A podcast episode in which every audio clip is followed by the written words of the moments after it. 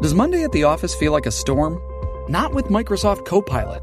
That feeling when Copilot gets everyone up to speed instantly? It's sunny again. When Copilot simplifies complex data so your teams can act, that sun's shining on a beach. And when Copilot uncovers hidden insights, you're on that beach with your people and you find buried treasure. That's Microsoft Copilot. Learn more at Microsoft.com slash AI for all. Dreaming of a better sleep? Tossing and turning is not your destiny. And Olly is here to help. Olly invites you to sink into sweet, sweet slumber to improve your mental and physical health and overall wellness.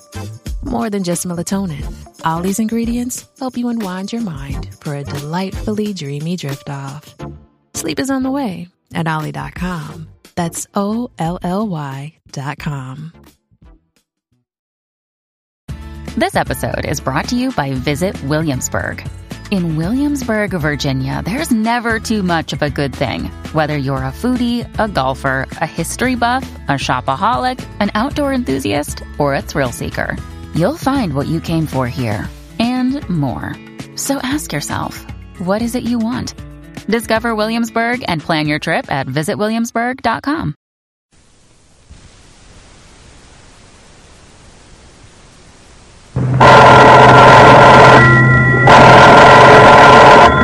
Calling all detectives. A mysterious killer is at large in the city, striking down rich and poor alike, and leaving no clue to his identity. Could you catch him? That is the problem on this page from my casebook. The casebook of Jerry Browning, private detective. I, Jerry Browning, private detective, don't care how savage a criminal I'm up against, just so I know who he is.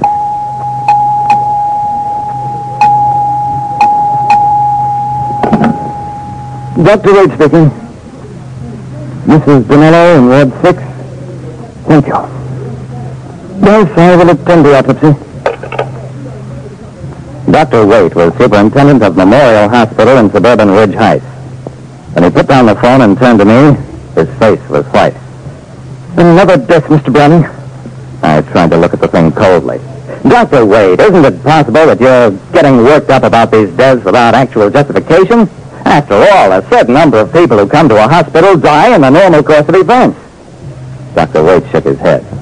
You don't understand, Mr. Browning. In a hospital this size, we can chart the probable mortality rate from a combination of all causes. When that mortality rate jumped sharply in the absence of epidemic, then, Mr. Browning, something is dreadfully wrong. Dr. Wade winced as his bell signal sounded again. Mr. Browning, I've reached the point where I'm afraid to pick up the phone. I am convinced that somebody is killing people here in a way I have never encountered before. I beg of you, Mr. Browning, find that killer.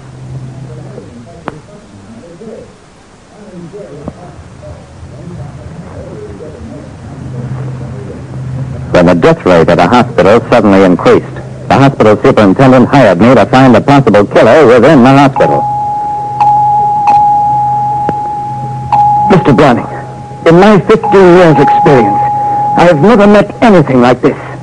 These people who have died, some are rich, some poor. They're old and they're young. All of them had specific, serious ailments to which we can point.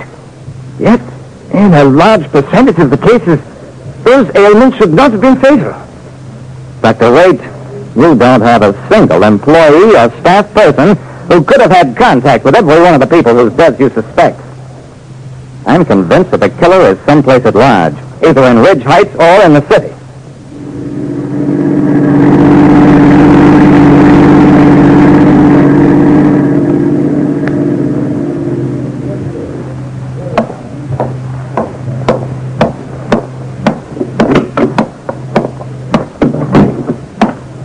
Two weeks later, I walked into my office one evening, slumped down at my desk, and was just about ready to admit I was late.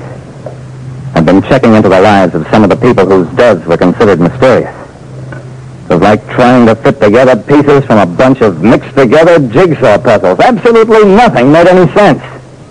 Why should a middle-aged retired banker and the 30-year-old wife of a day laborer die on the same day? For reasons that nobody could fathom. I was just about ready to call up the newspapers and announce that some kind of a maniac was at large. I knew only too well what kind of a panic that would start.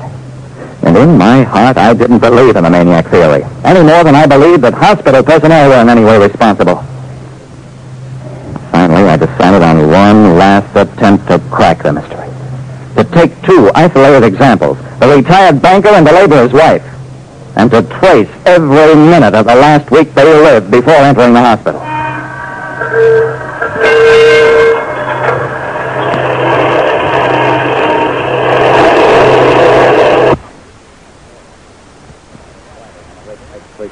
Because so far as I could learn, that was the only thing both the banker and the laborer's wife had done in common. They didn't live in the same district. They certainly didn't eat at the same places. They didn't know any of the same people. But each had, for totally different reasons, ridden to the city and back on the Ridge Heights streetcar. It certainly wasn't much of a clue, but it was the only one I'd found in weeks. Ridge Heights is across the river. And to get there, the streetcar goes through a tunnel under the river, maybe half a mile long. The total time in the tunnel I clocked at not over one minute. I must have taken 20 rides on that straight streetcar back and forth without the remotest idea of what I was looking for until at 5.30 that afternoon.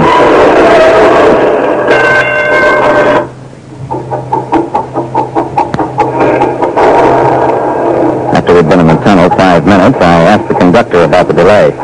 Traffic pile up. Orders from the bridge overhead cross the tunnel exit make a traffic jam. Once in a while hold us up as much as ten minutes with it's three, four streetcars in the tunnel. This tunnel was opened up only three months ago to speed traffic, but they want to fix the approaches too.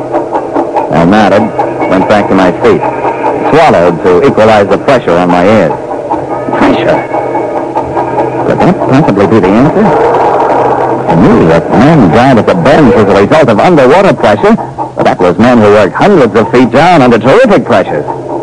It just didn't seem to be any other answer.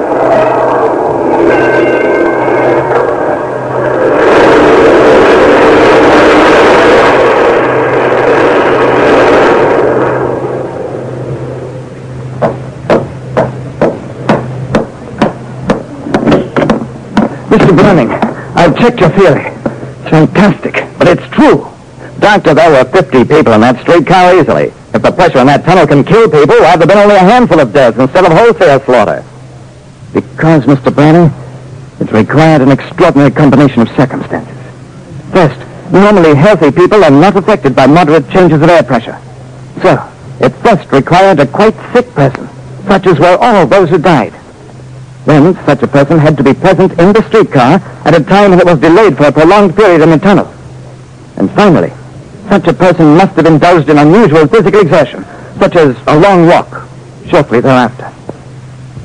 Well, that was a lot of things to put together. But if you're dealing with large enough numbers of people, you can get any freak combination of circumstances, even a sweepstakes winner. New autopsies verified the presence of liquid nitrogen in the bloodstreams of the victims. And that was the mysterious killer. That was many years ago. The approaches to the Ridge Heights Tunnel have long since been straightened out. And these days, underwater tunnels operate on far less pressure than they did at that time. I've never since run into a similar case. But, like I said, there's no killer so savage as the impersonal combination of freak circumstances that can kill you just as thoroughly as though it did it on purpose.